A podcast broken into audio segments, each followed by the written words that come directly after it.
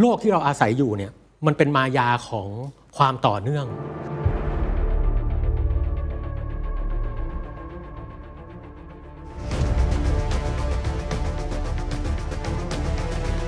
สัมพัทธภาพซึ่งชี้ให้เห็นว่าเวลาของแต่ละบุคคล เวลามันเดินต่างกันได้ มันแสดงให้เห็นถึงว่าความจริงที่เราคุ้นเคยมันเป็นแค่มายาที่เรา คิดไปเองว่าความจริงมีแค่นั้น อืมสรุปอิเล็กตรอนเป็นคลื่นหรือเป็นเม็ดอนุภาคกันแน่ นั่นสิ แล้วแสงเนี่ยมันเป็นคลื่นหรือเป็นอนุภาคกันแน่นั่นสิ คำตอบที่ทุกวันนี้เราอธิบายกันในห้องเรียนก็คือ มันเป็นอะไรสักอย่างที่มีทั้งสองอย่างนี้แหละอยู่ในตัวมัน เฮ้ย อธิบายอย่างนี้ก็ได้เหรอ มันเป็นอย่างนั้นแหละครับควันนี่เกสโนวาเลยเนี่ยแต่มีอยู่คนหนึ่งที่จนตายก็ไม่ไม่ค่อยจะยอมรับเท่าไหร่คืออัลเบิร์ตไอน์สไตน์ อืนะฮะ ม ไอน์สไตน์เนี่ยพยายามจะบอกว่าควอนตัมเนี่ยแรก ๆ พยายามจะบอกว่าผิด หลังๆไม่ไหวละคือทดลองมายังไงมันก็เป็นอย่างนั้นครับปรัชญาลึกๆก็คือว่า ถ้าระบบมันยังไม่แน่นอนแบบนี้เนี่ยอนาคตมันแน่นอนหรือเปล่า ระบบในอนาคตเนี่ยมันถูกล็อกให้มีเส้นทางเดินเป็นทางเดียวหรือเปล่าอืม This is the Standard Podcast. Eye opening for your ears. The secret sauce. สวัสดีครับ ผมเคนนักคริน และนี่คือ The Secret Sauce Podcast What's your secret?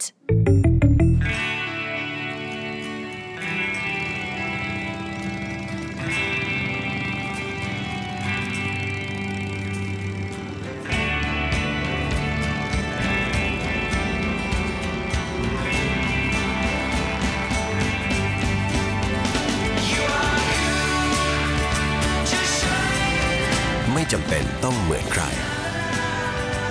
เพราะ UOB พร้อมเข้าใจโลกในแบบคุณ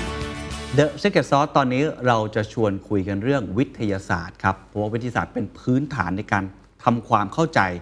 หลากหลายสิ่งอย่าง ถ้าจะเกี่ยวข้องกับนักธุรกิจ หรือว่าคนทำงานอย่างพวกเราก็ต้องบอกว่าวิทยาศาสตร์ส่วนใหญ่เนี่ยอยู่ในห้องทดลองใช่ไหมแล้วเสร็จปุ๊บก็มีนักนวัตกร ไปค้นพบ แล้วก็สร้างเป็นนวัตกรรม ซึ่งอันนั้นจะทำให้มีความสามารถในการแข่งขันเชิงธุรกิจ เพราะฉะนั้นผมเชื่อว่าวิทยาศาสตร์สำคัญมาก ในการทำความเข้าใจมัน อีกมุมหนึ่งวิทยาศาสตร์ทำให้เรานั้นมีระบบคิดที่เป็นหลักนะเป็นเหตุเป็นผล เป็น logic ผมว่าเรื่องนี้ค่อนข้างสำคัญกับนักธุรกิจหรือคนทำงาน ก็เลยจัดซีรีส์นี้มาตลอดนะครับวันนี้พิเศษนิดนึงเพราะว่าเราจะพูดคุยกันในเรื่องที่หลายคนนั้นได้ยินบ่อยมากในระยะหลังๆ ควอนตัม มันมีทั้ง quantum physics quantum computing quantum cryptography โอ้มีคำต่อท้ายเรียกว่า ถ้าเกิดว่าเอาคำว่าควอนตัมไปใส่ไว้ข้างหน้า เท่ขึ้นมาทันที ซึ่งแปลว่าอะไรผมยังไม่รู้เลย แต่บังเอิญผมไปอ่านข่าวข่าวหนึ่งหลายท่านน่าจะเห็นข่าวแล้วในช่วงเดือนตุลาคมที่ผ่านมาครับโนเบลสาขาฟิสิกส์ประจำปีนี้ 2022 มอบให้กับนักวิทยาศาสตร์ 3 ท่านนะฮะเขาบอกว่าไขปริศนาปรากฏการณ์นี้ครับ ความพัวพันเชิงควอนตัมของคู่อนุภาคที่อยู่ห่างกัน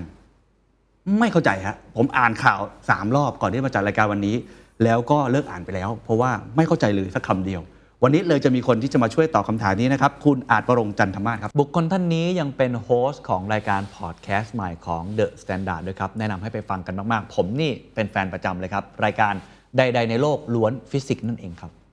สวัสดีครับ สวัสดีครับ ขอเรียกคุณป๋องแป๋งแล้วกันครับป๋องแป๋งกำลังมีหนังสือเล่มใหม่ด้วยครับผมวันนี้จริงๆจุดมุ่งหมายเราคือจะมาช่วยโปรโมทหนังสือคุณด้วยโอ้โหเพราะเป็นหนังคสืรับอที่ดีนะฮะแต่ว่าบังเอิญออกมาในช่วงเวลาที่มีคนเขียนหนังสือนี้ใกล้ๆกันพอดีแต่ ว่าควอนตัมนี่เป็นเรื่องที่เราพูดกันค่อนข้างเยอะในสังคม ใช่ เอางี้ก่อน เอางี้ก่อน ในฐานะที่เป็นคนเขียนหนังสือเล่มนี้ด้วยเนี่ยควอนตัมคืออะไรอะควอนตัมเนี่ยก็ต้องบอกว่าเป็นทฤษฎีฟิสิกส์ที่ใช้อธิบายธรรมชาติของอนุภาคที่มีขนาดเล็กมาก ๆ อยู่ในระดับอะตอมอะไรพวกเนี้ยได้ดีมากนะครับแล้วก็เป็นเรียกได้ว่าเป็นหนึ่งในเสาหลักของฟิสิกส์ที่ใช้อธิบายธรรมชาติ อธิบายปรากฏการณ์ต่าง ๆ ได้ดีมากนะเสาหลักฟิสิกส์ผมได้ยินว่ามีสามเสาผมเข้าใจถูกไหมเอ่ออาจจะเรียกได้ว่าไอ้มีกี่เสาเนี่ยแล้วแต่คนจะมองอ๋อแต่หนึ่งในนั้นมีควอนตัมแน่อ่าๆนะฮะอีกเสาหนึ่งที่มีแน่ ๆ คือสัมพัทธภาพของอัลเบิร์ตไอน์สไตน์ครับอันเนี้ยใช้อธิบายปรากฏการณ์ที่เกี่ยวข้องกับแรงโน้มถ่วง ซึ่งอะไรที่มีแรงโน้มถ่วงเยอะระดับนั้นก็ต้องเป็นของใหญ่อ๋อๆนะครับฮะอะไรอย่างเงี้ยดังนั้นกับกับอีกอันหนึ่งที่ผมเคยเห็นก็คือแบบที่ผมเคยเรียนแล้วกันพื้นฐานเลย ก็คือคลาสสิกแบบฟิสิกส์เลยอ่าใช่ไหมอันแรนี้เนี่งยส่งมาอะไรแบบเนี้ยเป็นต้น อันเนี้ยเดี๋ยวผมผมเล่าให้ฟังอย่างนี้ก่อนก็คือว่าฟิสิกส์ในช่วงประมาณปี 1900 ผมย้อนเวลาก่อนนะได้ครับประมาณร้อยกว่าปีนิดๆเนี่ยช่วงประมาณปี 1900 เนี่ยนักฟิสิกส์มีความรู้สึกว่าเขาเข้าใจธรรมชาติมากพอสมควรเลย เขาสามารถทำนายการเคลื่อนที่ของดวงดาววัตถุต่างๆ ได้จากกลศาสตร์แบบนิวตันนะครับอธิบายเครื่องจักรความร้อนได้ด้วยเทอร์โมไดนามิกส์เคยเคยได้ยินไหมฮะอันนี้ครับอ่า แล้วก็สามารถอธิบายธรรมชาติของคลื่นแสงแม่เหล็กไฟฟ้าอะไรต่างๆ ได้ด้วยทฤษฎีคลื่นแม่เหล็กไฟฟ้า กล่าวโดยรวมได้ว่านักฟิสิกส์ช่วงประมาณร้อยปีก่อนเนี่ยเขาภูมิใจกับฟิสิกส์มากเลยว่าแบบโอ้โหมันมีพลังในการอธิบายธรรมชาติมากๆนะครับโดยที่ไม่มีใครล่วงรู้ว่าประมาณปี 1900เนี่ยจะมีการค้นพบสิ่งที่ยิ่งใหญ่ มาก ๆ นั่นก็คือหนึ่งในนั้นนะก็คือทฤษฎีควอนตัมและทฤษฎีที่ผมบอกว่าเขาภูมิใจมาก ๆ และอธิบายสิ่งต่าง ๆ ได้ดีนั้นเนี่ยมันเป็นแค่ปรากฏการณ์ในระดับชีวิตประจำวันที่เราพบเห็นรอบตัวเรา และทั้งหมดที่เป็นฟิสิกส์ที่ใช้อธิบายปรากฏการณ์ในชีวิตประจำวันเนี่ยเขาเรียกว่า classical physics หรือฟิสิกส์แบบคลาสสิกอ๋อชีวิตประจำวันอในธิระบาดัยบได้ชีวิตประจำวันใช่แสดงว่าควอนตัมนี่ไม่ใช่ชีวิตประจำวัน ไม่ใช่ มันจะเป็นสิ่งที่เราไม่พบเจอในชีวิตประจำวัน แต่ฟังแล้วเนี่ยนะครับ มันจะต้องบอกว่านักฟิสิกส์ในช่วงแรกๆเนี่ยเขาเขาค่อนข้างที่จะช็อกแล้วก็บางคนก็ถึงขั้นพยายามจับผิดเยอะแยะมากมายเลย ใช่ เพราะอะไรฮะต้องบอกว่ามันไม่สอดคล้องกับสามัญสำนึกที่เราเห็นนะเพราะว่าชื่อหนังสือคุณเนี่ยกำเนิดทฤษฎีควอนตัมฟิสิกส์เหนือสามัญสำนึก คือแสดงว่าเป็นระบบที่เป็นคลาสสิกที่เราเคยร่ำเรียนมา มันอยู่ภายใต้สามัญสำนึกของเราเข้าใจได้ปรากฏการณ์ชีวิตประจำวันของหล่นลงมาแสงอะไรอย่างนี้ใช่ไหมฮะใช่ แล้วสรุปแล้วควอนตัมมันศึกษาเกี่ยวกับอะไรกันแน่ลากศัพท์ของมันมันแปลว่าอะไรกันแน่ควอนตัมจริง ๆ แล้วเป็นคำที่หมายถึงความไม่ต่อเนื่องนะในช่วงประมาณปี 1900 เนี่ยนักฟิสิกส์ค้นพบปรากฏการณ์หลายอย่างครับ ซึ่งมันบ่งชี้ถึงความไม่ต่อเนื่องหลายอย่างที่โลกที่เราอาศัยอยู่เนี่ยมันเป็นมายาของความต่อเนื่องโอ้โหนะผมยกตัวอย่างเช่น ถ้าผมเอาไม้บรรทัดมาวัดระยะทางระหว่างระหว่างตัวผมถึงแก้วน้ำเนี่ย มันเหมือนกับผมสามารถวัดด้วยความต่อเนื่องไปเรื่อยๆ ได้สสารต่างๆ มีความต่อเนื่องเป็นเนื้อเดียวกันหมด ครับ แต่หนึ่งในความไม่ต่อเนื่องที่สำคัญที่สุด และเราเรียนกันมา นั่นก็คือการรู้ว่าสสารต่างๆ ประกอบขึ้นจากหน่วยย่อยที่เรียกว่าอะตอม อืม นั่นหมายความว่ามันมีความไม่ต่อเนื่องมันมีความเป็นเม็ดเล็ก ๆ เรียงต่อกันเต็มไปหมดอืม นึกออกไหมฮะมันคล้าย ๆ กับลูกชิ้นที่เป็นเม็ดเอ่อเม็ดโฟมเล็ก ๆ ที่ที่เรียงต่อกัน แล้วส่งสนามพลังออกมา ก่อให้เกิดความต่อเนื่อง แต่เราเห็นเป็นต่อเนื่องเพราะเราตัวใหญ่เกินไป อ๋อ เรามองไม่เห็น เรามองไม่เห็นความไม่ต่อเนื่องนั้นนี่คือธรรมชาติของอะตอมเลย และการมีอยู่ของอะตอมเนี่ยสำคัญถึงขั้นที่คุณริชาร์ดไฟน์แมน นักฟิสิกส์เคยกล่าวไว้ว่า ถ้าโลกมีสงครามสลายอารยธรรมมนุษย์ทิ้งไปเนี่ยแล้วเราต้องสร้างอารยธรรมใหม่ เราจะส่งคำกล่าวสั้น ๆ ไปยังลูกหลานเรายังไง ให้สร้างอารยธรรมใหม่ได้ง่ายสุดเขาบอกว่าเราควรจะส่งสมมติฐานว่าอะตอมมีจริง ขนาดนั้นเลยเหรอสำคัญมากทำไมอะตอมถึงสำคัญมาก เพราะว่าเราไม่เห็นไงพอพวกเราไม่เห็นเราก็คิดว่ามันไม่ได้สำคัญทำไมมันถึงสำคัญกับฟิสิกส์แล้วถึงขั้นทฤษฎีฟิสิกส์ต้องมีการเรียกได้ว่าปฏิวัติครั้งใหญ่เพื่อศึกษาไอ้ตัวกลศาสตร์ควอนตัมเนี่ยครับผมอย่างนี้ก่อนประมาณปี 1900 เนี่ยนะครับอย่างแรกเลยก็คือมันมีการกำเนิดของทฤษฎีควอนตัมขึ้น เดี๋ยวผมจะบอกว่าคืออะไรนะอย่างที่ 2 คือมีการสร้างทฤษฎีสัมพัทธภาพโดยอัลเบิร์ตไอน์สไตน์ขึ้นครับ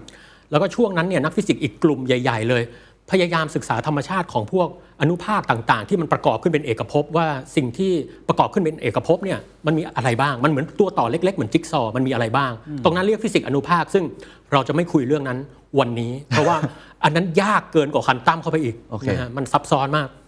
ทีนี้ไอ้เรื่องของควอนตัมเนี่ยมันมันค่อนข้างแปลกประหลาด ตรงที่ว่าการคิดทฤษฎีควอนตัมเนี่ยมันก่อนจะไปตอบว่าสำคัญยังไง ผมบอกกันว่ามันเป็นเรื่องยาก เพราะว่า แม้แต่จะบอกว่าใครเป็นคนริเริ่มคิดเนี่ยยังยากเลย ครับอย่างคนคิดกฎแรงโน้มถ่วงคือไอแซคนิวตันอันนี้เรารู้กัน คนคิดทฤษฎีสัมพัทธภาพไอน์สไตน์ไอน์สไตน์ใครคิดทฤษฎีควอนตัมไปเล่มไหนเล่มไหน ก็จะพบว่านักฟิสิกส์ผู้คิดทฤษฎีควอนตัมเนี่ยมันอาจจะมีคนริเริ่ม แต่มันไม่มีใครได้เครดิตคนที่สร้างขึ้นมาแบบเป็นชิ้นเป็นอัน เพราะว่าต่างคนต่างเจอคนละชิ้นคนละส่วน แล้วสุดท้ายเอามาประกอบกันเป็นก้อนทฤษฎีตัวหนึ่งขึ้นมา หลักใหญ่ใจความในช่วงนั้นเนี่ยนักฟิสิกส์นอกจากจะเห็นความไม่ต่อเนื่องของของอะตอม เราค้นเพราะว่าอะตอมเนี่ยน่าจะมีอยู่จริงแหละนะครับแล้วก็เขายังค้นพบอีกว่า คลื่นที่เราพบเห็นและดูมีความต่อเนื่องอย่างคลื่นแสงที่มันสาดมาใส่เราเนี่ยมันดูยังไงก็เป็นเป็นสายที่มีความต่อเนื่องแพรย่างราบเรียบไปหมด แต่มีนักฟิสิกส์อัจฉริยะคนหนึ่งเขาค้นพบว่าแสงเนี่ยในบางปรากฏการณ์มันแสดงความไม่ต่อเนื่องของพลังงานออกมา มันคล้ายๆ กับมันทำตัวเหมือนเป็นลูกปืนใหญ่ ที่อัดพลังงานไว้ในตัวมันเป็นเม็ดๆๆๆๆเต็มไปหมดนะจะต้องคิดแบบนี้เท่านั้นถึงจะสามารถอธิบายธรรมชาติบางอย่างของแสงได้นักฟิสิกส์คนนี้คืออัลเบิร์ตไอน์สไตน์อีกแล้วอีกแล้ว และเขาค้นพบวิธีอธิบายปรากฏการณ์ที่สำคัญและกลายเป็นเอ่อเรียกได้ว่าการประยุกต์ใช้อย่างหนึ่งของทฤษฎีควอนตัมก็ว่าได้นะครับ นั่นก็คือ ธรรมชาติของตัวรับแสงในพวกกล้องดิจิตอลบางรุ่นนะครับหรือรุ่นเก่าๆหรืออะไรพวกนี้นะเดี๋ยวนี้มันก็จะพัฒนากันไปแต่ว่า หลักการของพวกกล้องดิจิตอลเนี่ยคือมันจะมีฉากอยู่เป็นตัวรับแสง พอแสงมาตกกระทบฉากตัวเนี้ยพวกอิเล็กตรอนหรืออะไรที่ประกอบขึ้นเป็นขึ้นเป็นตัว CCD นะฮะหรือว่าเป็นตัวฉากเนี่ยมันจะหลุดกระเด็นออกไปยิ่งแสงเนี่ยมีสีเปลี่ยนไปอิเล็กตรอนที่หลุดออกไปก็จะมีความแตกต่างกัน มันทำให้การวัดกระแสไฟฟ้าที่ออกไปเนี่ย นำมาซึ่งการประมวลผลได้ว่ากล้องตัวเนี้กำลังเห็นภาพแบบไหนอยู่ก็คือกล้องดิจิตอลนี่ได้รับเอ่อผลประโยชน์จากทฤษฎีควอนตัมเต็มอันเนี้ยเต็มๆเลยใช่ครับๆเพราะว่าไอ้สิ่งที่เราเห็นในภาพกล้องดิจิตอลเนี่ยที่เราดูกันอยู่แบบเนี้ยคือเป็นอะไรเขาเรียกอะไรการกระจายของแสงลงมาอิเล็กตรอนเด้งออกมาอะไรเงี้ยใช่ เหรอครับถูกต้อง แม้จะไม่ได้หลุดออกมาแต่ตัวมันก็เรียกได้ว่ามีการเปลี่ยนระดับชั้นพลังงาน แล้วก็ไหลเป็นกระแสไฟฟ้าแน่นอนครับนะครับและกล้องดิจิตอลเนี่ยฟังดูเป็นแค่การถ่ายรูปเพื่อความสนุกสนานเท่านั้น แต่ในทางวิทยาศาสตร์มันสำคัญมาก เพราะว่าลองนึกภาพว่าถ้าต้องถ่ายรูปดาวต่างๆ กล้องเจมส์เว็บกล้องอะไรแล้วต้องมาล้างฟิล์มตลอดเวลาเนี่ยมันมันพัฒนาต่อยากมากการส่งกล้องโทรทัศน์อวกาศ แล้วก็เดี๋ยวต้องเอายานอวกาศไปเก็บมาล้างฟิล์มอย่างเงี้ยมันมันทำอะไรไม่ได้ คือมันปฏิวัติ เครื่องปฏิวัติมือในการบันทึกประวัติศาสตร์บันทึกภาพครับอันนั้นจะว่าอย่างนั้นก็ว่าได้ แต่ว่าก่อนที่จะถามว่าเอ๊ะทำไมมันสำคัญเนี่ยไอ้นักวิทยาศาสตร์แม้แต่ไอน์สไตน์เองหรือในยุคนั้นเนี่ยทำไมก็ถึงเอ๊ะขึ้นมาว่ามันต้องมีอีกทฤษฎีหนึ่งละควอนตัมเพราะทำไมเขาเอ๊ะทำไมเขาเอ๊ะเพราะว่าเขาอธิบายปรากฏการณ์หลายอย่างไม่ได้ถูกไหมถูกต้องคือฟิสิกส์แบบคลาสสิกเดิมทีครับถ้ามันอธิบายได้ทุกอย่าง เราไม่ต้องการทฤษฎีใหม่เลยนะอ๋อถูกไหมเพราะว่า ของเดิมมันก็ดีอยู่แล้วเออแต่ปรากฏว่าในช่วงปี 1900 เนี่ยเราไปเจอปรากฏการณ์แปลกๆ หลายต่อหลายอย่างนะครับ ซึ่งผมคงไม่ลงรายละเอียดมากแต่ให้เป็นไอเดียไว้ อย่างแรกเป็นปรากฏการณ์เรียบง่ายมากๆ คือเอ่อการแผ่รังสีของของที่มันร้อน สมมติเอาเหล็กไปทำให้มันร้อนเนี่ยมันจะเริ่มเป็นสีแดงร้อนขึ้นไปอีกมันจะเริ่มส้มละถ้าร้อนขึ้นไปมันจะเหลือง ทฤษฎีฟิสิกส์เดิมทีดูเหมือนจะอธิบายสิ่งนี้ได้ แต่มันไม่ได้ฮะมันดูง่ายนะ ไม่มีทฤษฎีฟิสิกส์คลาสสิกอะไรอธิบายสิ่งนี้ได้ แค่เหล็ก ใช่ร้อนแค่เหล็กแล้วเปลี่ยนร้อนสี ๆแล้วมันเปลี่ยนสีใช่อ๋อ หนึ่งนะสองคือปรากฏการณ์ที่แสงมันตกกระทบโลหะ แล้วเกิดอิเล็กตรอนหลุดออกมาเรียก photoelectric เดิมทีเขามองว่าแสงเป็นคลื่นที่มีความต่อเนื่องไอน์สไตน์บอกเปลี่ยนสมมติฐานดู แล้วมองว่าแสงเนี่ยเป็นก้อนพลังงานที่ไม่ต่อเนื่องสิมันอธิบายได้อย่างเงี้ยโอ้ต่างคนต่างเจอชิ้นส่วน เข้าใจแล้ว คือแสดงว่าเขาเอ๊ะกันเพราะว่านักวิทยาศาสตร์หรือนักฟิสิกส์แต่ละคน เริ่มรู้สึกว่าทฤษฎีที่มีอยู่ไม่เพียงพอในการอธิบายบางปรากฏการณ์ที่เกิดขึ้น ใช่โอ้โหแต่ที่สำคัญมากที่สุดอันหนึงก็คือเอ่อเขาเรียกว่าการแผ่รังสีของเออพวกธาตุครับอย่างเช่น ถ้าผมเอาไฮโดรเจนมาทำให้ร้อนนะครับไฮโดรเจนเนี่ยเป็นธาตุที่ง่ายมาก เวลาเราเรียนตารางธาตุเนี่ยมันจะอยู่เป็นธาตุตัวแรก ๆ ที่เรารู้จัก เพราะว่าตัวมันเรียบง่ายที่สุด ตอนที่มันร้อนแล้วมันปล่อยพลังงานออกมาเนี่ยมันมีความไม่ต่อเนื่องแล้วเขาเรียกสเปกตรัมของธาตุไฮโดรเจนครับทีนี้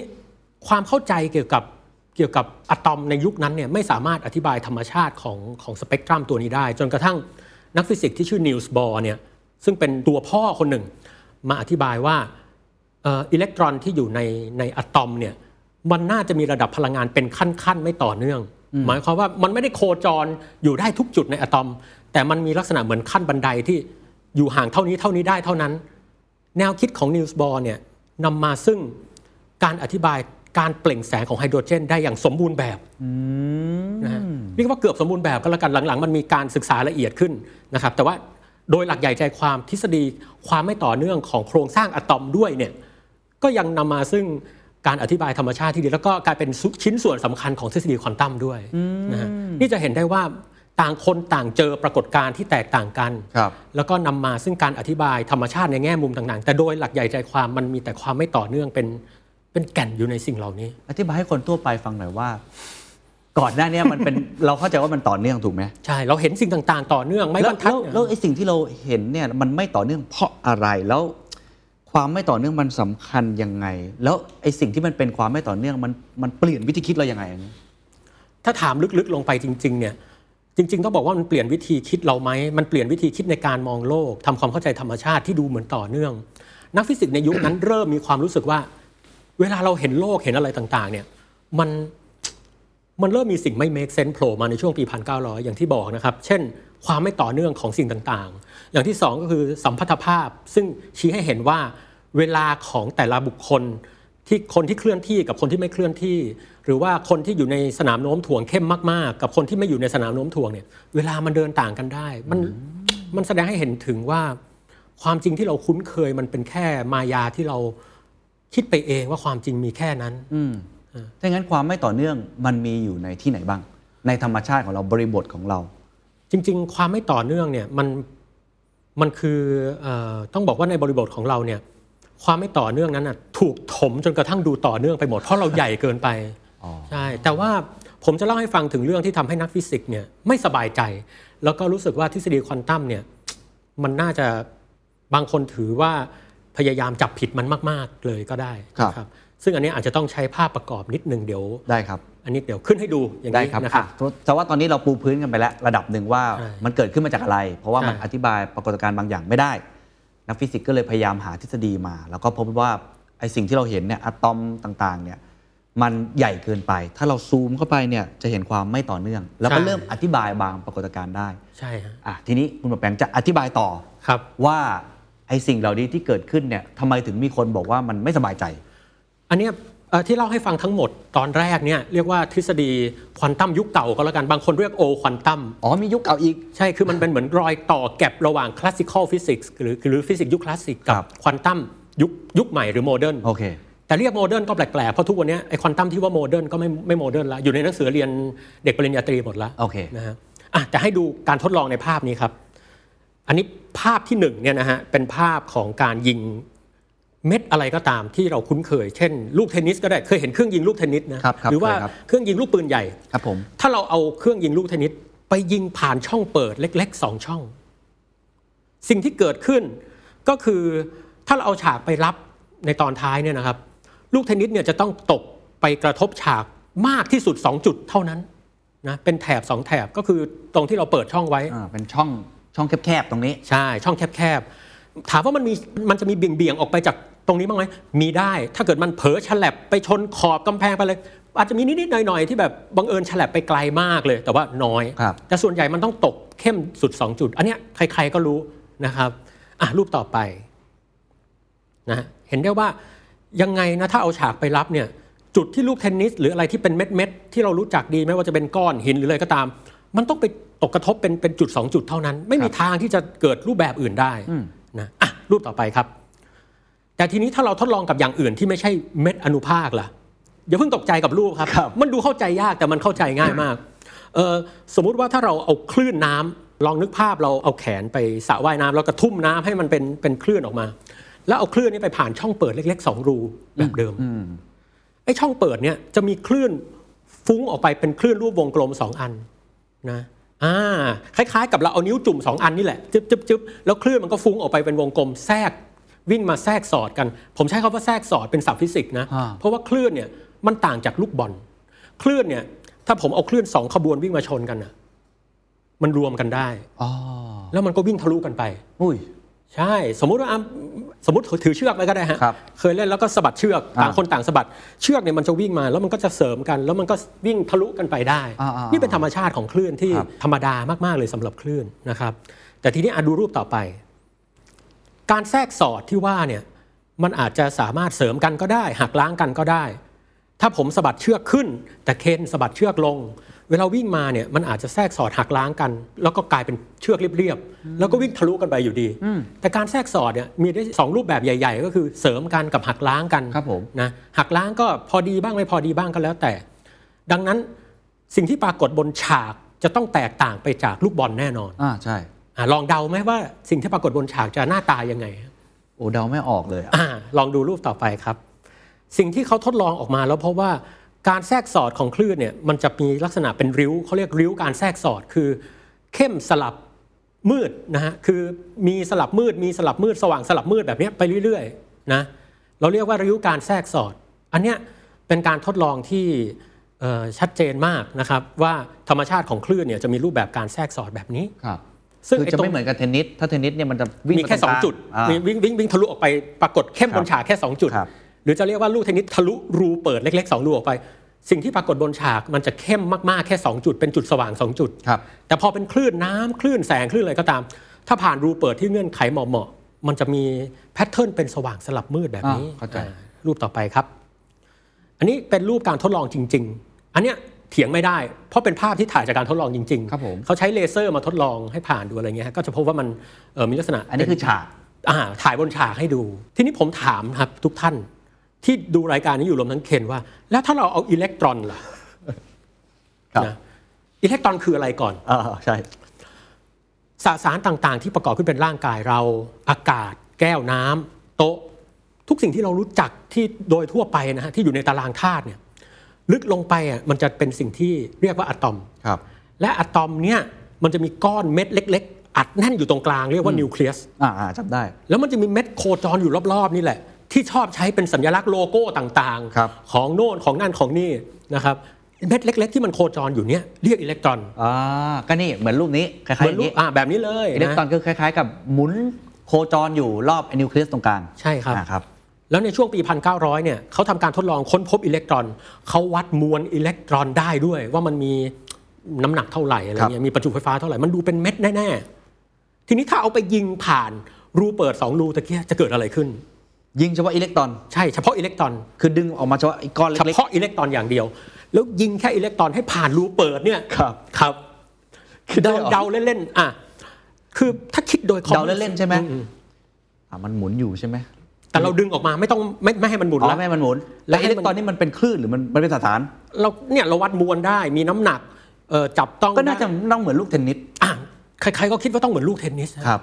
อะดูรูปต่อไปครับ ผลปรากฏว่าพอทำการทดลองออกมาเนี่ยเอ่อภาพบนซ้ายรูป A เนี่ยเรายิงไปไม่กี่เม็ดเรายิงทีละเม็ดด้วยนะฮะไม่ได้ยิงไปเป็นฝูงนะยิงทีละเม็ดทีละเม็ดให้มันตก มันก็ตกไปเรื่อยๆของมัน แล้วในที่สุดแล้วพอถึงภาพสุดท้ายรูปดีด็อกทางมุมล่างขวาของภาพเนี่ยอิเล็กตรอนกลับมีรูปแบบเป็นคลื่น เป็นริ้วเลย เป็นริ้วเลยชัดเจนริ้วความไอสอดแทรกแทรกสอดเนี่ยใช่แทรกสอดชัดเจนแล้วเราไม่อาจปฏิเสธข้อเท็จจริงเรื่องนี้ได้ เพราะเขาทดลองแล้วมันเป็นอย่างนี้ คำถามคือเราจะอธิบายการทดลองนี้ยังไงดี โอ้เข้าใจทั้งที่ละเม็ดอิเล็กตรอนน่ะมันมีมวลสาร มันมีประจุไฟฟ้า วาดรูปก็ยังเป็นเม็ดก้อนๆ ไม่ต่างจากลูกเทนนิส เออเออเออแล้วทำไมจู่ๆมันเกิด pattern แบบนี้ ก็เลยเกิดความไม่สบายใจ คำอธิบายที่ผมจะเล่าต่อไปนี้นี่แหละทำให้นักฟิสิกส์เนี่ยไม่สบายใจ ไม่สบายใจว่าเราจะอธิบายธรรมชาติกันอย่างนี้จริง ๆ เหรอในยุคนั้นนะครับ แต่ทุกวันนี้นี่ผมต้องบอกว่านักเรียนที่เรียนหนังสืออะ ต้องบอกว่าใช่เราจะอธิบายธรรมชาติกันแบบนี้ และน้องๆก็ต้องเข้าใจว่าธรรมชาติเป็นแบบนี้ โอเค เพื่อจะได้ทำข้อสอบได้ อิเล็กตรอนตอนที่ผ่านรูเปิดออกไปเนี่ยครับนักฟิสิกส์อธิบายว่าอิเล็กตรอนมีธรรมชาติความเป็นคลื่นอยู่ในตัวมัน โอ้ แม้อิเล็กตรอนหนึ่งเม็ดเนี่ยถูกยิงออกไปแล้วมันก็มีความเป็นคลื่นอยู่ในตัวมัน อืม แล้วมันก็แผ่ผ่านรูเปิดออกไปไม่ต่างจากคลื่นน้ำ เฮ้ยแล้แล้ววที่ตัว ตัวมันเหมือนลูกเทนนิสเลยนะ อย่างนั้นเลย แต่ว่าบังเอิญว่ามันมีความเป็นคลื่นอยู่ในตัวด้วย มันเป็นสมมุติฐานของอ๋อแรกเริ่มของควอนตัมที่นักฟิสิกส์ตอนนั้นก็เชื่อครึ่งไม่เชื่อครึ่งครับแต่ทดลองออกมาแล้วมันจริง ดังนั้นเขาต้องอธิบายว่าอิเล็กตรอนมีคุณสมบัติของคลื่นอยู่ในตัวมันอยู่โอเคและเมื่อมันแผ่ออกไปแล้ว มันก็แทรกสอดโดยตัวมัน แล้วพอเจอฉากมันก็ยุบออกมาเป็นอิเล็กตรอนเม็ดหนึ่งให้เราเห็น ซึ่งไอ้สิ่งเนี้ยถามว่าทำไมหนึ่งนักฟิสิกส์ไม่สบายใจ หนึ่งคือสรุปอิเล็กตรอนเป็นคลื่นหรือเป็นเม็ดอนุภาคกันแน่ นั่นสิ แล้วแสงเนี่ยมันเป็นคลื่นหรือเป็นอนุภาคกันแน่ นั่นสิคำตอบที่ทุกวันนี้เราอธิบายกันในห้องเรียนแล้วก็อธิบายก็คือ มันเป็นอะไรสักอย่างที่มีทั้งสองอย่างนี้แหละอยู่ในตัวมัน เฮ้ย อธิบายอย่างนี้ก็ได้เหรอ มันเป็นอย่างนั้นแหละครับควันนี่เกสโนวาเลยเนี่ย มันน่ะเหรอทุกวันนี้ยังอธิบายแบบนั้นอยู่ ก็คือมันเป็นอะไรสักอย่างหนึ่งที่มีคุณสมบัติของทั้งคลื่นและอนุภาคขึ้นอยู่กับว่าคุณจะทดลองมันยังไง คุณนิวส์บอร์เนี่ยเป็นเจ้าพ่อนะ พยายามสร้างคำอธิบายที่ทำให้ทุกคนสบายใจว่า ธรรมชาติมันเหมือนเหรียญนั่นแหละหนูนะเออหน้าหนึ่งของมันก็เป็นคลื่นหน้าหนึ่งเป็นอนุภาค มัน complementary กัน มันเติมเต็มกันและกันอ่าเราต้องการหน้าทั้งสองหน้าของเหรียญเพื่ออธิบายความเป็นเหรียญอะไรงั้นโอเคนักฟิสิกส์ก็สบายใจขึ้นหน่อยครับแต่ทีนี้ไอ้ที่เขาไม่สบายใจสุดๆก็คือ ตอนที่อิเล็กตรอนเป็นคลื่นเนี่ยมันเป็นคลื่นอะไรข้อหนึ่ง ถึงวันนี้นะผมบอกเลยเขาก็ไม่มีใครรู้ว่ามันเป็นคลื่นอะไร มันเป็นคลื่นทางคณิตศาสตร์นะครับอ๋อคือไม่รู้ว่าสุดแล้วจะนิยามว่ามันคลื่นอะไรกันแน่ คือคลื่นเนี่ยต้องบอกว่าถ้าผมสะบัดเชือกอะคลื่นมันวิ่งในเชือกก็เป็นคลื่นเชือก ถ้าผมเอามือไปกระทุ่มน้ำคลื่นมันวิ่งในน้ำก็เรียกว่าคลื่นน้ำมันต้องมีตัวกลางมีอะไรสักอย่างเป็นแม่เหล็กไฟฟ้าก็เป็นหรือแม่เหล็กคไฟฟ้าก็เป็นคลื่นแม่เหล็กไฟฟ้า แต่คลื่นตัวเนี้ยเป็นคลื่นทางคณิตศาสตร์อย่างหนึ่งนะครับแสดงว่ามันไม่สามารถที่จะแบบวัดได้ว่ามันคลื่นอะไรกันแน่ มันเห็นถูกต้แต่องมันเป็นตัวเลขอย่างเดียว เป็นตัวเลขในการคำนวณอย่างเดียว นะทีนี้เดี๋ยวเดี๋ยวผมจะเล่าเรื่องตลครักบให้ฟังนะครับอย่าเพิ่งหัวเราะสิได้ แล้วพอมันแผ่ออกไปเนี่ยไอ้เจ้าอิเล็กตรอนที่เป็นคลื่นเนี่ยเราอธิบายว่ามันอยู่ตรงไหนดีคำตอบในทางฟิสิกส์ก็คือมันเหมือนการซ้อนทับของคลื่นคลื่นเนี่ยมันวิ่งมารวมกันได้นะการซ้อนทับของคลื่นเนี่ยมันเหมือนกับอิเล็กตรอนเนี่ยมีสถานะกระจายอยู่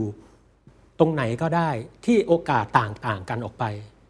ตอนที่เรายังไม่วัดมัน ดูรูปนี้นะครับครับแหม ทางซ้ายเนี่ยเป็นรูปของเออภาพอะตอมที่เราเรียนกันในระดับมัธยมปลายเนาะก็จะมีนิวเคลียสอยู่ตรงกลางมีไลโคจรรอบๆ โลโก้อะไรต่างๆ ก็ใช้รูปนี้แหละนะครับสถาบันกุฎวิชากระทรวงกระทรวงอะไรใช้รูปนี้ แต่จริง ๆ แล้วเนี่ยเป็นภาพอะตอมแบบคลาสสิกแบบ semi-classical ครับเขาเรียกว่าควอนตัมเก่าโอ้ควอนตัมแบบใหม่ไม่ได้มองว่าอิเล็กตรอนเป็นเม็ดแบบนี้แล้ว แต่เป็นอย่างรูปขวาก็คือเป็นอิเล็กตรอนเบลอๆเดี๋ยวฮะถ้าเกิดว่า เราเรียนตำราที่ควรจะเป็นแบบยุคใหม่อืมภาพของอะตอม ภาพของโลโก้ต่างๆ นานา คุณหมจะต้อองแบงค์ก็น่าจะบอกว่าควรจะเป็นแบบนี้ ใช่ครับ ต้องไม่ชัดเจนฮะความไม่ชัดเจนเนี่ยคือความชัดเจนที่สุดที่เรารู้ในตอนนี้คือ เราบอกได้แค่ว่าอิเล็กตรอนเนี่ยมีโอกาสอยู่ตรงไหน วัดแต่ละครั้งก็มันมีโอกาสไอ้ยตรงที่มันเข้มๆเนี่ยมีโอกาสอยู่เยอะ เรามีโอกาสเจอแถวๆเข้มๆเยอะ แต่ไม่ได้หมายความว่าวัดทุกครั้งจะเป็นอย่างนั้น ซึ่งมันขัดกับ classical physics ฟิสิกส์แบบนิวตันเนี่ยถ้าผมออกแรง 7 นิวตันทำมุมเท่านี้กับลูกบอลลูกบอลต้องตกกระเด็นตรงนั้น มันไปที่ไหนไม่ได้ มันทำให้นักฟิสิกส์เนี่ยรู้สึกว่าทฤษฎีฟิสิกส์ยิ่งใหญ่ถึงขั้นไหนรู้ไหมครับ มันมีนักฟิสิกส์ชื่อปีแอร์ซิมงเดอ ลาปลาสนะครับเขาอธิบายหลักการข้อหนึ่งว่า ถ้าเรารู้ตำแหน่งและความเร็วของทุกอนุภาคในเอกภพและเรามีกฎฟิสิกส์ที่ดี เราจะรู้ทั้งอดีตและอนาคตอย่างชัดเจนโอ้โหคำกล่าวนี้เนี่ยทำให้นักฟิสิกส์ภูมิใจมากว่าฟิสิกส์นี่มันเป็นอะไรที่สุดยอดจริงอ่าอธิบายได้ทุกอย่างๆใช่ทั้งอดีตทั้งอนาคตเลย ขอแค่รู้ตำแหน่งและความเร็ว แต่สุดท้ายทฤษฎีควอนตัมบอกว่าไอ้ยตำแหน่งชัดเจนรู้ไม่ได้นะมันทำให้นักฟิสิกส์ช็อกฟิสิกส์ที่เราเคยรู้ เรื่องที่เราเคยรู้มันมันช็อกมาก นี่คือ นี่คือสิ่งที่ผมจะบอกว่าทำไมไอน์สไตน์เคยกล่าวว่าถ้าว่าพระเจ้าไม่ทอยลูกเต๋าหรอก อันนี้อันนี้ถ้าใครเรียนชอบเรื่องราวเกี่ยวกับวิทยาศาสตร์อาจจะเคยได้ยินไอน์สไตน์พูดคำว่าพระเจ้าไม่ทอยลูกเต๋าหรอกครับ นะครับเขาเชื่อว่าพระเจ้าน่าจะไม่ได้สร้างธรรมชาติขึ้นจากความไม่แน่นอนและโอกาส นีลส์ บอร์เนี่ยบอกว่าเลิกบอกได้แล้วว่าพระเจ้าต้องทำอะไรนะครับแต่ฮอว์กิงเนี่ยบอกว่าพระเจ้าเนี่ยเอ่อทอยลูกเต๋าก็ไม่รู้แต่ดูท่านจะเป็นนักพนันเลยนะ โอ้นี่คือคือคือเขาเรียกว่าแบบ perception ของคนที่มันเปลี่ยนไปตามพัฒนาการความรู้ที่เราเรียนรู้มากขึ้นเรื่อย ใช่ฮะ ๆ จากที่ตอนแรกบอกพระเจ้าเนี่ย ไม่ถอยลูกเต๋าหรอกคือทุกอย่างเนี่ยไม่ใช่แบบการเดาแน่นอน ใช่ กลายเป็นว่าในยุคหลังๆเนี่ยบอกว่าน่าจะเป็นนักพนันเลยใช่แสดงว่ามีความไม่แน่นอนความไม่ต่อเนื่องเกิดขึ้นเสมอเสมอ เอ่อบางระบบก็เอิ่มอันนี้ค่อนข้างพูดยากแต่ว่าความไม่แน่นอนมันสามารถเกิดขึ้นได้ในหลาย ๆ ระบบทีเดียวนะฮะแต่ทีนี้ก็ต้องบอกอย่างหนึ่งว่านักฟิสิกส์ไม่ได้สร้างทฤษฎีควอนตัมมาแล้วเดาสุ่มนะครับ เราสามารถพูดเป็นโอกาสทางคณิตศาสตร์ได้อย่างชัดเจนว่า เรามีโอกาสเจออิเล็กตรอนเท่าไหร่อย่างไรคำนวณได้เป็นเลขชัดเจนมากๆนะฮะดังนั้นแทนที่เราจะอธิบายเรื่องความเป็นคลื่นที่จับต้องไม่ได้เนี่ยนักฟิสิกส์สายหนึ่งที่ผมชอบมาก บอกว่าเราไม่ต้องอธิบายความเป็นคลื่นก็ได้ มันมีคำอธิบายที่เรียกว่า shut up and calculation ก็คือคำนวณดิอ่าหุบปากซะใช่แล้วก็คำนวณคำตรงป่ะตรงก็จบ ไม่ต้องอธิบายก็ได้เออเออเออเพราะสุดท้ายพออธิบายต้องไปนั่งถามอีกคลื่นอะไร ควอนตัมสามารถเขียนออกมาได้เป็นสมการ เป็นสมการ แต่นักฟิสิกส์ในยุคหนึ่งพยายามอธิบายความเป็นคลื่นนี้เกิดจากอะไรอ๋อมันแผ่ไปเข้าขึ้นใจอะไรละอย่างไรอ่าการวัดคืออะไรกันแน่อย่างเงี้ยโอ้โหยืดยาว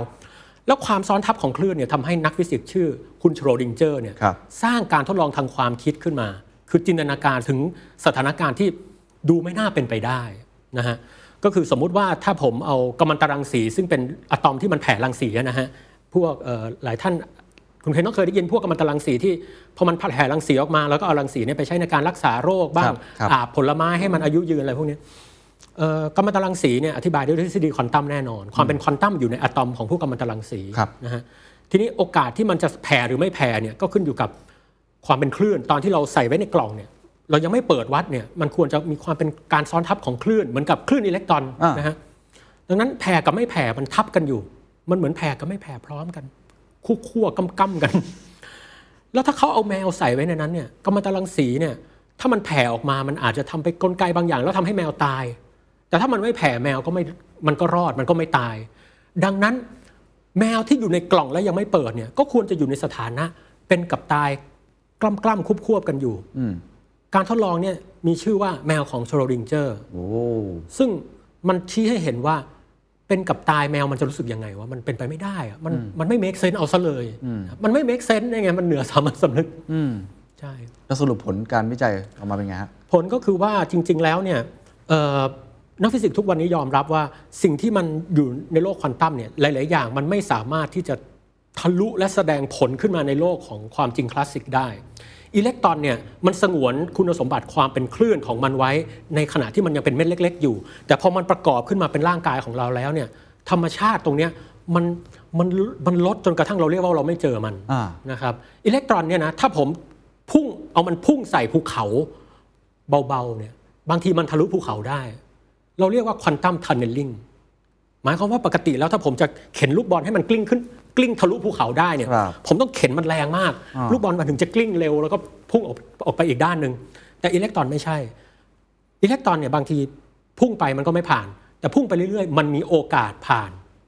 พุ่งไปสักร้อยครั้งพันครั้ง ต่อให้กลิ้งเบาแค่ไหน ก็ยังมีโอกาสทะลุไปอีกฟากได้ อะ เราคิดด้วยอิเล็กตรอนเป็นเม็ดไม่ได้ แต่ถ้าเรามองเป็นคลื่น อ๋อ คลื่นมันมีโอกาสทะลุผ่านได้ โอกาสทะลุผ่านได้ ครับ ซึ่ง ตรงนี้ก็นำมาซึ่งเทคโนโลยีอะไรที่เกี่ยวข้องกับพวกไดโอดหรือพวก flash memory อะไรพวกนี้อันนี้ผมไม่ครับแตะแล้วกันนะฮะอ่าแต่มันแต่มันเกิดขึ้นจริงมีการประยุกต์ใช้แล้วจริงครับๆแต่ทุกวันเนี้ยผมมั่นใจว่าถ้าผมวิ่งทะลุวิ่งชนภูเขาหรือวิ่งชนกำแพงอะต่อให้วิ่งจนตัวแตกอะผมก็ไม่ทะลุอ่านนะครับเพราะว่าอิเล็กตรอนหนึ่งคือมันเยอะมาก โอกาสที่จะให้อิเล็กตรอนทุกตัวผ่านไปทุกตัวมันต่ำมากๆจนโอกาสต่ำมากๆเรียกว่าไม่มีโอกาสอ่าแต่ถ้าเป็นอิเล็กตรอนขเม็อดงเดียวคุณป๋องแปงเม็ดเดียวใช่ อาจจะมีโอกาส มีโอกาส แต่ก็ต้องยิงหลาย ๆ เม็ดหน่อยครับอะโอเค พอเห็นภาพแล้วความเข้าใจเพิ่มมากขึ้นทีนี้ก่อนที่จะไปผมว่าไอ้คำถามสำคัญคือมันมันเกี่ยวข้องกับชีวิตเรายังไงขอเก็บไว้ก่อนนิดนึงเอาพัฒนาการนิดนึงด้วยกันอ๋อจะได้เห็นพัฒนาการมันว่าอะเมื่อกี้มันเป็นช่วงคาบเกี่ยวใช่ไหมระหว่างอืมคลาสสิคอลแล้วก็ช่วงที่เริ่มมีความไม่สบายใจ มีความที่ไม่เข้าใจในสิ่งนี้ แต่ก็เริ่มยอมรับแล้วหลังจากนั้นพัฒนาการในสายวิชาการเลยเนี่ย มันมีการเปลี่ยนแปลงวิวัฒนาการจนมาถึงยุคปัจจุบันเนี่ยมีกี่ช่วงแล้วมีอะไรบ้างครับ จริง ๆ ต้องบอกอย่างนี้ครับว่าการอธิบายธรรมชาติของอิเล็กตรอนเป็นคลื่นเนี่ยนะเป็นหนึ่งในคำอธิบายหลักที่นักฟิสิกส์ชอบ เพราะว่าคลื่นเป็นอะไรที่เรามองเห็นภาพง่าย แต่ก็มีหลายสายนะครับที่พยายามอธิบายมันด้วยแนวทางอื่นๆไอ้ตรงเนี้ยนะแล้วก็ นักฟิสิกส์พอยอมรับแล้วว่าโอเค มันประหลาดแหละ แต่ถ้ายอมรับเนี่ยเป็น norm ใหม่หรือเป็นสามัญสำนึกใหม่นะครับ ซึ่งตอนนั้นทั่วโลกยอมรับแล้วว่าใช่เริ่มเริ่มยอมรับกแล้วลัวๆกำๆกันไป งงๆกันไปงงๆกันไปเออเออก็กลัวกำกล้ำแต่มีอยู่คนหนึ่งที่จนตายก็ไม่ไม่ค่อยจะยอมรับเท่าไหร่คืออัลเบิร์ตไอน์สไตน์อืมนะฮะไอน์สไตน์เนี่ยพยายามจะบอกว่าควอนตัมเนี่ยแรกๆพยายามจะบอกว่าผิดหลังๆไม่ไหวละคือทดลองมายังไงมันก็เป็นอย่างนั้น คือควอนตัมมันถูกอัลเบิร์ตไอน์สไตน์ก็เลย สร้างจุดเปลี่ยนหนึ่งครับ คือที่ต้องเล่าเรื่องนี้เพราะว่ามันเกี่ยวข้องกับพัฒนาการมากๆเลยครับก็คือผมว่าไอน์สไตน์จินตนาการถึงระบบที่เรียกว่ามันมีความแปลกประหลาดอย่างหนึ่งคือ สมมติว่ามีอนุภาคอยู่อนุภาคหนึ่งเป็นก้อนเม็ดๆอยู่ตรงกลาง ถ้าผมทิ้งมันไว้เนี่ยบางทีมันจะสลายตัวมันสลายตัวออกมาเป็น 2 อันครับทิ้งเจ้าสองตัวนี้เนี่ยมันมีความเชื่อมโยงกัน และมีความสัมพันธ์บางอย่างได้นะครับเอ่อความสัมพันธ์เนี่ยมันคล้าย ๆ กับว่า สมมุติผมเอาปืนใหญ่มาเอ่อ ถือผมถือปืนก็แล้วกันปืนลูกซองแล้วผมยิงปั้งออกไปเนี่ย ผมยิงปั้งออกไปเนี่ย ลูกกระสุนมันพุ่งออกไปข้างหน้า ตัวผมก็ต้องกระเด็นมาด้วยอัตราหนึ่งสองอย่างนี้มันมีความสัมพันธ์กันอยู่อ่าอ่าแต่ทีนี้ไอ้ความสัมพันธ์ตรงนี้เนี่ยในทางควอนตัมเนี่ยเราจะเรียกว่ามันพัวพันกันพัวผัดมาแล้วคำนี้อ่า entanglement หรือว่ามัน Entanglement มันเกิดการพัวพันกัน ทีนี้แนวคิดของไอน์สไตน์นำมาซึ่งสิ่งที่เรียกว่า paradox EPR paradox คือไอน์สไตน์ไม่ได้คิดคนเดียวครับ EPR เนี่ยย่อมาจาก E มาจากไอน์สไตน์นะครับแล้วก็ตัว P กับ R ก็มาจากเอ่อนักฟิสิกส์คนอื่นๆ Podolsky อะไรแบบนี้เขาคิดระบบตัวนี้ว่าระบบที่มัน entangle กันอยู่เนี่ยถ้าเราไปวัดค่าบางอย่างของมันจะพบว่าตัวหนึ่งหมุนหมุนทางขวา อีกตัวหนึ่งจะต้องหมุนซ้าย มันไม่สามารถจะหมุนขวาพร้อมกันได้ ไม่งั้นหลักฟิสิกส์มันจะผิดครับนะฮะโอเค ตัวหนึ่งหมุนขวาอีกตัวหนึ่งหมุนซ้ายนะแต่ทีนี้ถ้ามันสลายตัวออกมาแล้ว ผมยังไม่วัดล่ะ ทฤษฎีควอนตัมบอกเราว่าอะไร มันก็ต้องกำกำคุบควบกันระหว่างไอ้ตัวนี้ซ้ายซ้ายขวาคุบควบกันอยู่ไอ้ตัวนี้ก็ซ้ายขวาคุบควบกันอยู่โอเคทีนี้ไอน์สไตน์บอกว่าอ้าวแล้วถ้าผมวัดตรงนี้ทันที ถ้ามันห่างออกไปมากๆ สักหนึ่งปีแสง ซึ่งไกลหนึ่งปีมากแสงใช่เออผมวัดตัวเนี้ยมันหมุนขวา อีกตัวก็ต้องหมุนซ้ายทันทีสิ เพราะถ้ามันไม่หมุนซ้ายทันทีกฎฟิสิกส์ที่เรียกว่าหลักอนุรักษ์โมเมนตัมมันจะผิดอะไรพวกนี้ แต่มันนำมาซึ่ง paradox หรือความขัดแย้งทาง logic ที่ว่า ถ้าไอ้ตัวนี้มันหมุนขวาทันที แล้วตัวนี้หมุนซ้ายได้ทันทีอะแล้วระยะทางที่กั้นอยู่มันจะไม่มีความหมายเลยเหรออ๋อปรากฏการณ์ฟิสิกส์นับตั้งแต่ยุคนิวตันมามันมีหลักการหนึ่งที่เรียกว่าความเป็น local principle หมายความว่าผมจะทำให้แก้วน้ำเนี่ยตกได้ ผมต้องเอาอะไรสักอย่างมาแตะมันมือก็ได้ยิงเป่าปืนลมทำอะไรสักอย่างที่ต้องไปกระทบมันตรงครับครับๆไม่ใช่แบบผม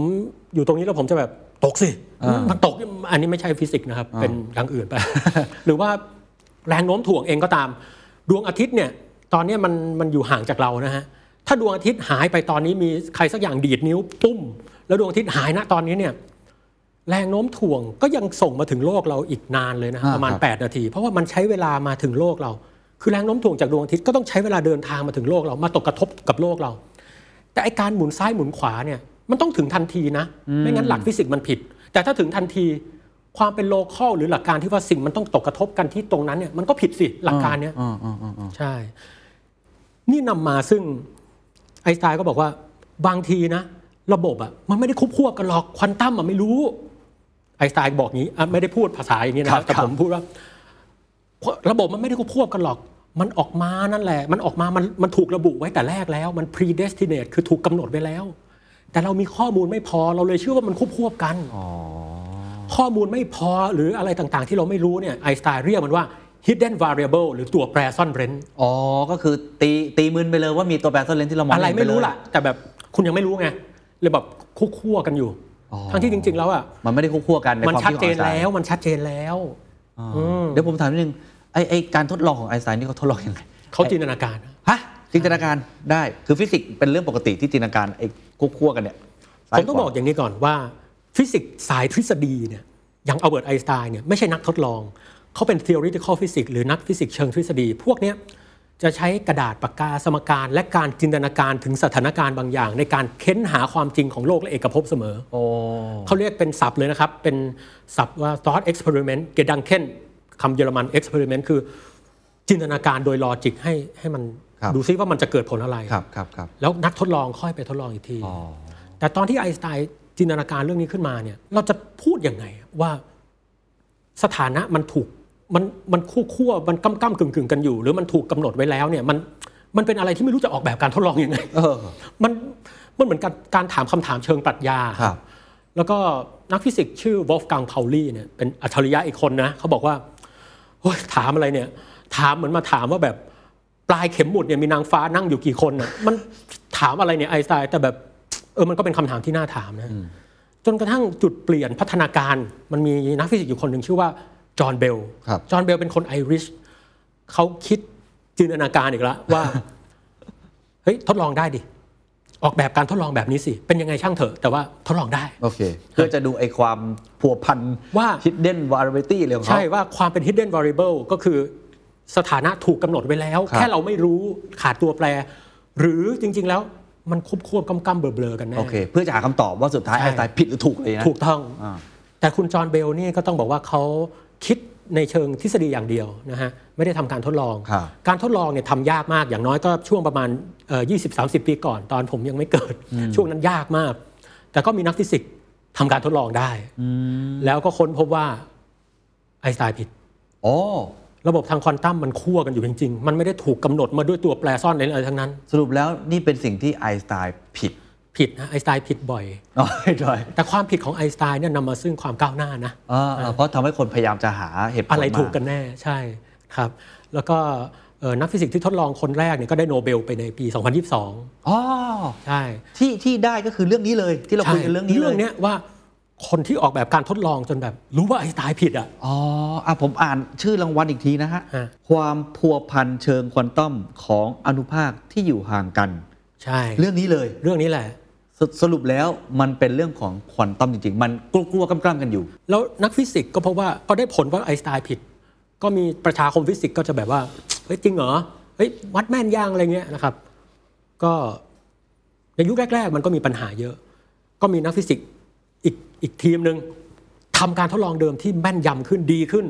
แล้วเห็นเลยว่าอุดช่องโหว่ทุกอย่างแล้วไอน์สไตน์ผิดจริงเหรอฮะๆคนแรกทดลองถูกแล้ว คนนี้ก็ได้โนเบลเหมือนกันอ๋อนะครับเป็นทีมจากคุณอลันแอสเปคเป็นคุณคนฝรั่งเศส เป็นทีมเดียวกัน คนละทีมกันอ๋อโนเบลฟิสิกส์ปีนี้แบ่งเป็น 3 ทีม อ๋อเหรอฮะ ผมนึกว่าใช่ฮะสามคนที่ทำด้วยกันอ่าเยคนคนละทีมอาลองแยกกันแอสเปอะคนนี้คือทำให้ดีขึ้น อ๋อ คุณจอห์นเคลเซอร์อะคนนี้ก็อีกอีกทีมหนึ่งแล้วก็แอนทันไซลิงเกอร์อันนั้นอีกทีมหนึ่ง อ๋อเหรอ ใช่ แต่ไซลิงเกอร์เนี่ยผมผมขอขอเล่าแตะๆนิดเดียว ได้ราะว่าครับเป็นเรื่องซับซ้อน ก็คือพยายามเอาเรื่องของการทำ entanglement เนี่ยมาใช้ประยุกต์ใช้ในการส่งสัญญาณฮะ ส่งสัญญาณ ใช่ คือปกติเราส่งสัญญาณเนี่ย ผมส่งข้อมูลหาใครสักคนเนี่ย ผมอาจจะถูกดักฟัง อาจจะถูกโน่นนี่นั่นได้นะครับ แต่ว่าถ้าเราใช้ quantum entanglement เนี่ย การฟลิปของของการหมุนซ้ายหมุนขวา หรือสถานะทางควอนตัมเนี่ยมันไม่มีอะไรผ่านมาตรงกลางเลย มันมันห่างกันแต่มันเสมือนอยู่ติดกันน่ะโอ้โหดูโรแมนติกนะอ่าไม่มีอะไรตรงกลางให้ล้วงได้อ๋อคือเอาเอาทฤษฎีนี้มาใช้ในเรื่องของ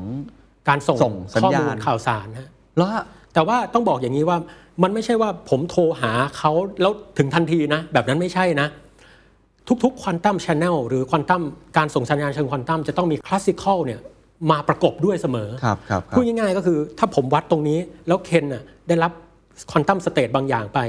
ผมจะต้องเดินมาบอกเคนทีหลังว่าเออเคนต้องเอาไปวัดต่อนิดนึงนะแล้วจะได้ข้อมูลที่ผมส่งมาอ๋อแต่ในช่วงแรกที่ส่งไปเนี่ยไม่มีใครสามารถล้วงข้อมูลได้ และต่อให้ผมเดินมาบอกทีหลังเนี่ยถ้ามีคนล้วงข้อมูลผมตอนนั้นนะเขาก็ไม่ได้อะไรอยู่ดี มันต้องเป็น 2 อันมาประกอบกันอะไรแบบนี้ข้านี้ใจครับ แต่อธิบายนิดนึงไอ้ควอนตัม state เมื่อกี้ว่าอะสมมติว่า อันนี้เอามาถึงเรื่องการยาใช้กเลย ใช้งานจริงเนี่ยจะได้นึกภาพตามว่ามันนี่มันยังไงวะ สมมติ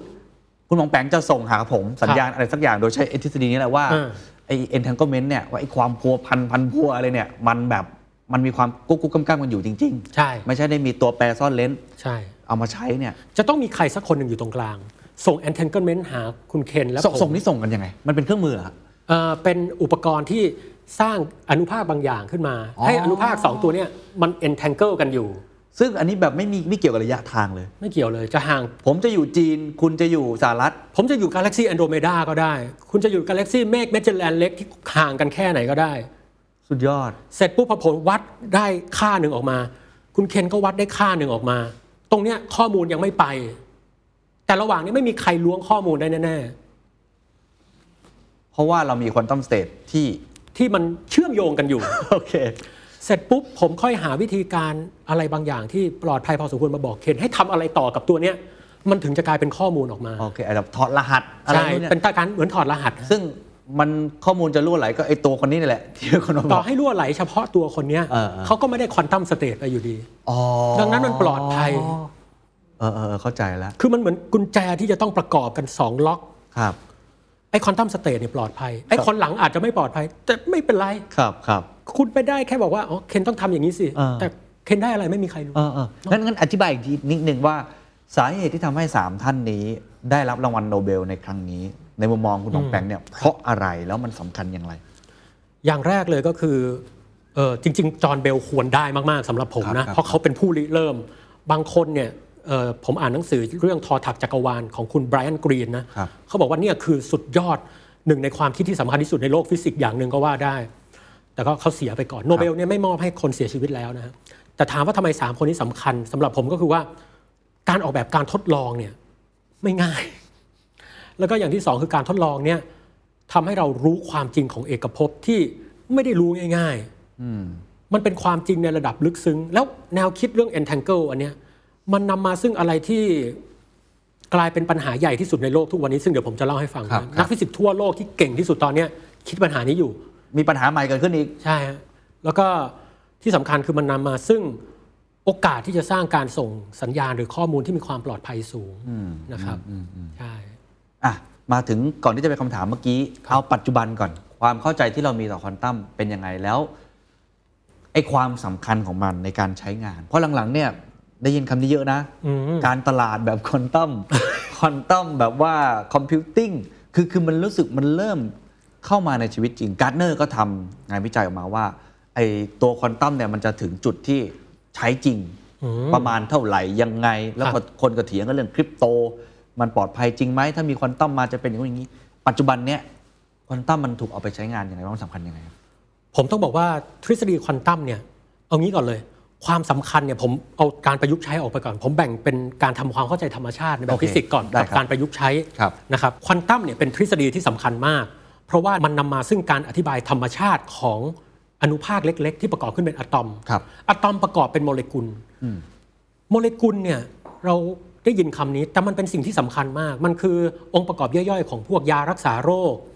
วัสดุศาสตร์หรืออะไรต่างๆ หรือแม้แต่สารกึ่งตัวนำหรืออะไรก็ตามนะครับ ดังนั้นการทำความเข้าใจทฤษฎีควอนตัมเนี่ยเมื่อประกอบกับอออย่างอื่นๆเนี่ยมันนำมาซึ่งภาพรวมของการทำความเข้าใจสิ่งเหล่านี้ถามว่าความเข้าใจนี้สำคัญเหรอสำคัญมากนะครับพันธะเคมีเนี่ยในในเซนที่เราเรียนตอนมปลายมันเหมือนกับโซ่ที่เป็นโซ่แบบคลาสสิกแต่บางพันธะเราต้องใช้ทฤษฎีควอนตัมอธิบายอย่างหลีกเลี่ยงไม่ได้ จริง ๆ ก็คือว่าถ้าเราเข้าใจองค์ประกอบเล็กๆเหล่านี้เวลาเราจะปรับอะไรให้มันดีขึ้น เราสามารถไปแก้ได้จากรากจากโคนโดยทฤษฎี ดังนั้น เนี่ยเป็นความสำคัญเชิงทฤษฎีก่อนอ่าครับนะครับ แล้วก็ความสำคัญเชิงทฤษฎียังหมายถึงว่าเราจะทำความเข้าใจธรรมชาติได้แค่ไหนเรื่องนี้เป็นสิ่งที่นักฟิสิกส์อยากรู้มาก ดังนั้นควอนตัมสำคัญ ส่วนเรื่องของการประยุกต์ใช้เนี่ยก็คือเอ่อเราเนี่ยมีวัสดุต่างๆ ที่ประหลาดประหลาดๆที่มันประหลาดนะครับลองเรามีเอ่อเหล็กที่แข็งทนแล้วก็ใช้เท่าไหร่ก็สนิมขึ้นยากที่ดูเหมือนธรรมดา เรามีเสื้อผ้าที่ ถ้าย้อนกลับไป 4,000 ปีก่อนเนี่ยเขาคงรู้สึกว่ามันเป็นเสื้อผ้าของของเทพหรือเทวดาที่แบบเขาไม่เคยเห็นเนื้ออะไรแบบนี้นะครับเรามีวัสดุแปลกๆ เรามีตัวยาที่สามารถสังเคราะห์ได้ออกแบบดีไซน์โมเลกุลได้ พวกนี้เป็นหนึ่งในการพยายามนำไปประยุกต์ใช้ทั้งสิ้นนะฮะอย่างน้อยก็อ้อมๆเรามีเรื่องของปรากฏการณ์โฟโตอิเล็กทริกที่ช่วยในการสร้างกล้องดิจิเอ่ทัลอกล้องดิจิตอลนะครับการถ่ายภาพอะไรต่างๆนะและที่สำคัญที่สุดก็คือแนวคิดอย่างหนึ่งที่เขาว่ามันจะเปลี่ยนโลกจริง ๆ คือ การสร้างคอมพิวเตอร์แบบควอนตัมซึ่งจริง ๆ แล้วเนี่ยตอนนี้เรายังสร้างกันไม่ได้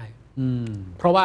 คือคอมพิวเตอร์ทุกวันนี้ครับมันทำงานด้วยภาษาเรียบง่ายที่สุด ก็คือภาษาที่มีแค่ 2 ตัวอักษรคือศูนย์กับหนึ่งครับแต่ศูนย์กับหนึ่งเนี่ยเราไม่ได้มองอิเล็กตรอนเป็นคลื่นเรามองอิเล็กตรอนเป็นเม็ดทรายที่เล็กเท่านั้นเอง ระบบประมวลผลเรามองอิเล็กตรอนเป็นวัตถุคลาสสิกอยู่นะฮะแต่นักฟิสิกส์เชื่อว่าถ้าเราสร้างควอนตัมที่ฟันดัมเ n นทัลของมันแล้วเนี่ยเป็นระบบที่มีการ ควบกันระหว่างศูนย์กับหนึ่งแทนที่เราจะมีสถานะศูนย์กับหนึ่งเราจะมีศูนย์กับหนึ่งบวกกันอยู่ได้ด้วย grammar ของมันจะเปลี่ยนไปหมดนะครับโอ้มันเปลี่ยนเชิงฟันเดเ n นทัลเลยเนาะฟันเดเ n นทัลแล้วก็หลาย ๆ ปัญหานะครับโดยเฉพาะอย่างยิ่งปัญหาที่เกี่ยวข้องกับการแยกตัวประกอบ หรืออะไรพวกเนี้ยมันจะถูกแก้ได้เร็ว มีความเป็นไปได้ที่มันจะแก้ได้เร็วนะดังนั้นเอ่ออันนี้ก็เป็นความฝันหนึ่ง แต่ตอนเนี้ควอนตัมคอมพิวเตอร์เนี่ยมีปัญหาเชิงเทคนิคที่เยอะมาก แม้ว่า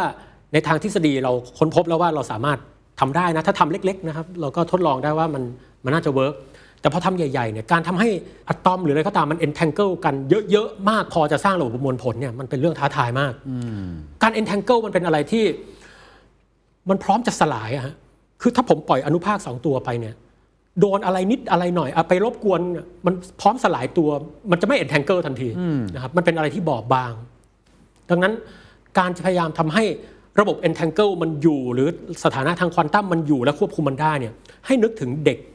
ที่อยู่ในระดับชั้นอนุบาลสักประมาณ 1,000 คน แล้วเราพยายามบอกเขาให้อยู่นิ่งโอ้โห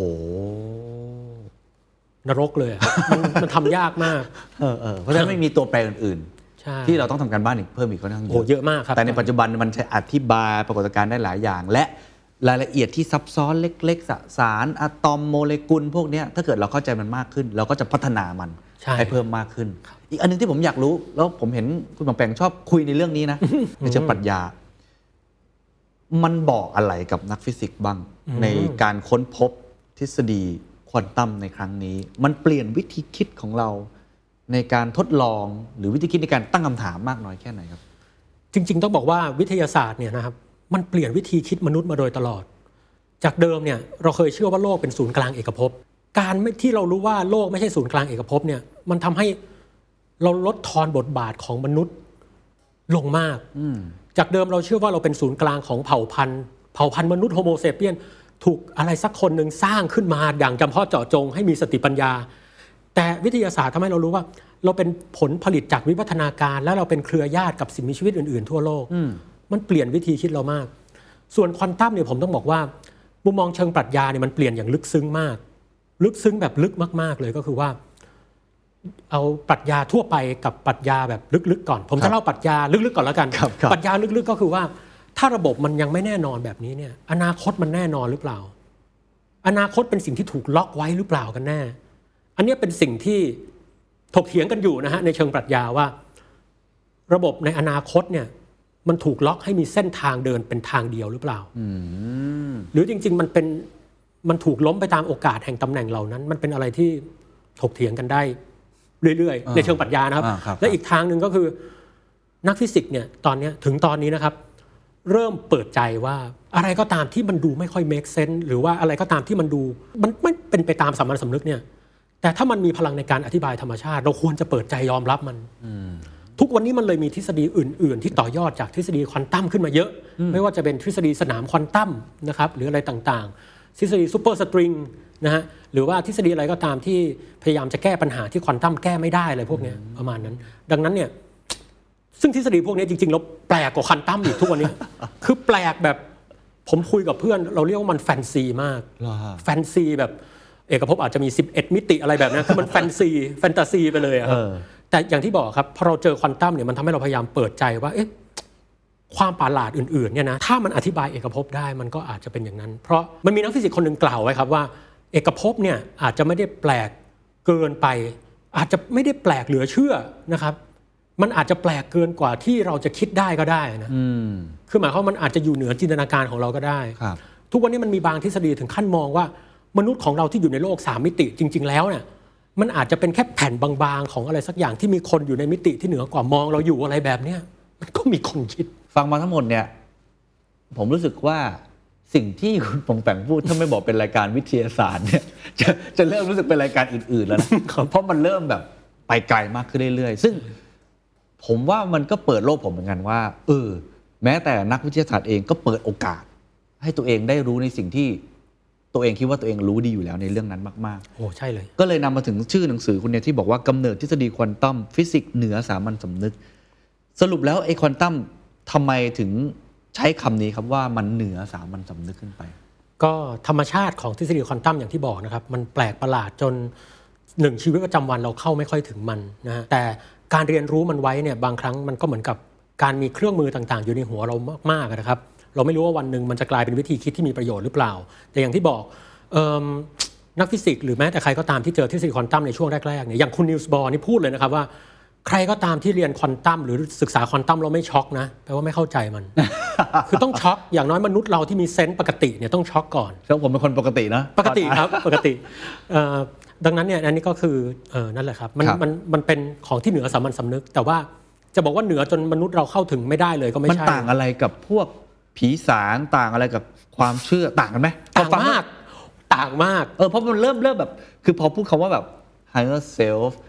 แบบ higher consciousness มันเริ่มแบบ เอ๊ะ นี่กำลังจะไป spiritual หรือเปล่า อ๋อ เปล่าเลย ทฤษฎีควอนตัมเป็นฟิสิกส์อย่างสมบูรณ์แบบ เพราะว่าหนึ่งเลยคือเรามีทฤษฎีที่คำนวณสิ่งต่างๆ วัดผลออกมาเป็นตัวเลขได้ โอกาสที่ดูไม่ชัดเจนจริง ๆ แล้วถ้าทำการทดลองมากพอ มันจะกลายเป็นตัวเลขที่ชัดเจนฮะนะครับเพราะฉะนั้นทุกอย่างวัดผลได้ วัดผลได้ ซึ่งการวัดผลได้แปลว่าตัวมันผิดได้ในวันข้างหน้า ในขณะที่สิ่งที่คุณเคนพูดมาตะกี้เนี่ยบางทีก็อาจจะไม่ค่อยชัดเจนเท่าไหร่มันมันวัดผลไม่ได้ ถามว่าถูกหรือเปล่ามันไม่มีวันผิดด้วยซ้ำอ๋อโอเคเข้าใจครับอะเราติดเอาไว้เรื่องปัญหาในวันนี้อ๋อใช่ไหมว่ายังมีสิ่งที่นักวิทยาศาสตร์ไม่สบายใจอยู่ในปัจจุบันเลยที่เราคุยกันในวันนี้คืออะไรครับไอ้เรื่องนี้ลึกมากเลยนะ ผมไม่ครับคิดว่าจะได้เล่าในรายการไหน นี่คุยมาผมว่ามันก็ลึกพอแล้ว คือ entanglement เนี่ยมันนำมาซึ่งปัญหาที่ใหญ่ที่นักฟิสิกส์ทุกวันนี้พยายามไขอยู่ก็คือว่า ถ้าเราเอาอนุภาคที่มันพัวพันกัน ครับอะตัวหนึงภาพตกเข้าไปในหลุมดำโอ้โหคิดได้ยังไงเนี่ยผมไม่รู้ คิดทำไมเนี่ย หลุมดำเนี่ยต้องต้องเกริ่นนิดนึงว่า ฮะ มันเป็นเอ่ออะไรที่ทุกวันนี้เราเจอกันแล้ว คนเจอนี่ได้รางวัลโนเบลไปแล้วนะฮะ แล้วก็ มีรูปถ่ายเราด้วยอะ อ่ามีรูปถ่ายอะไรชัดเจน มันเป็นบริเวณที่ความเข้มของความโน้มถ่วงมันสูงซะจนแสงเนี่ยหลุดออกไม่ได้นึกออกไหมฮะคือถ้าผมอยากจะออกจากโลกของเราเนี่ยผมต้องใช้ความเร็วสูงมากเพราะโลกมีแรงโน้มถ่วงเนาะครับแต่หลุมดำเนี่ยมวลมันเยอะมาก แสงก็หลุดไม่ได้ อะไรที่เข้าไปแล้วมันออกมาไม่ได้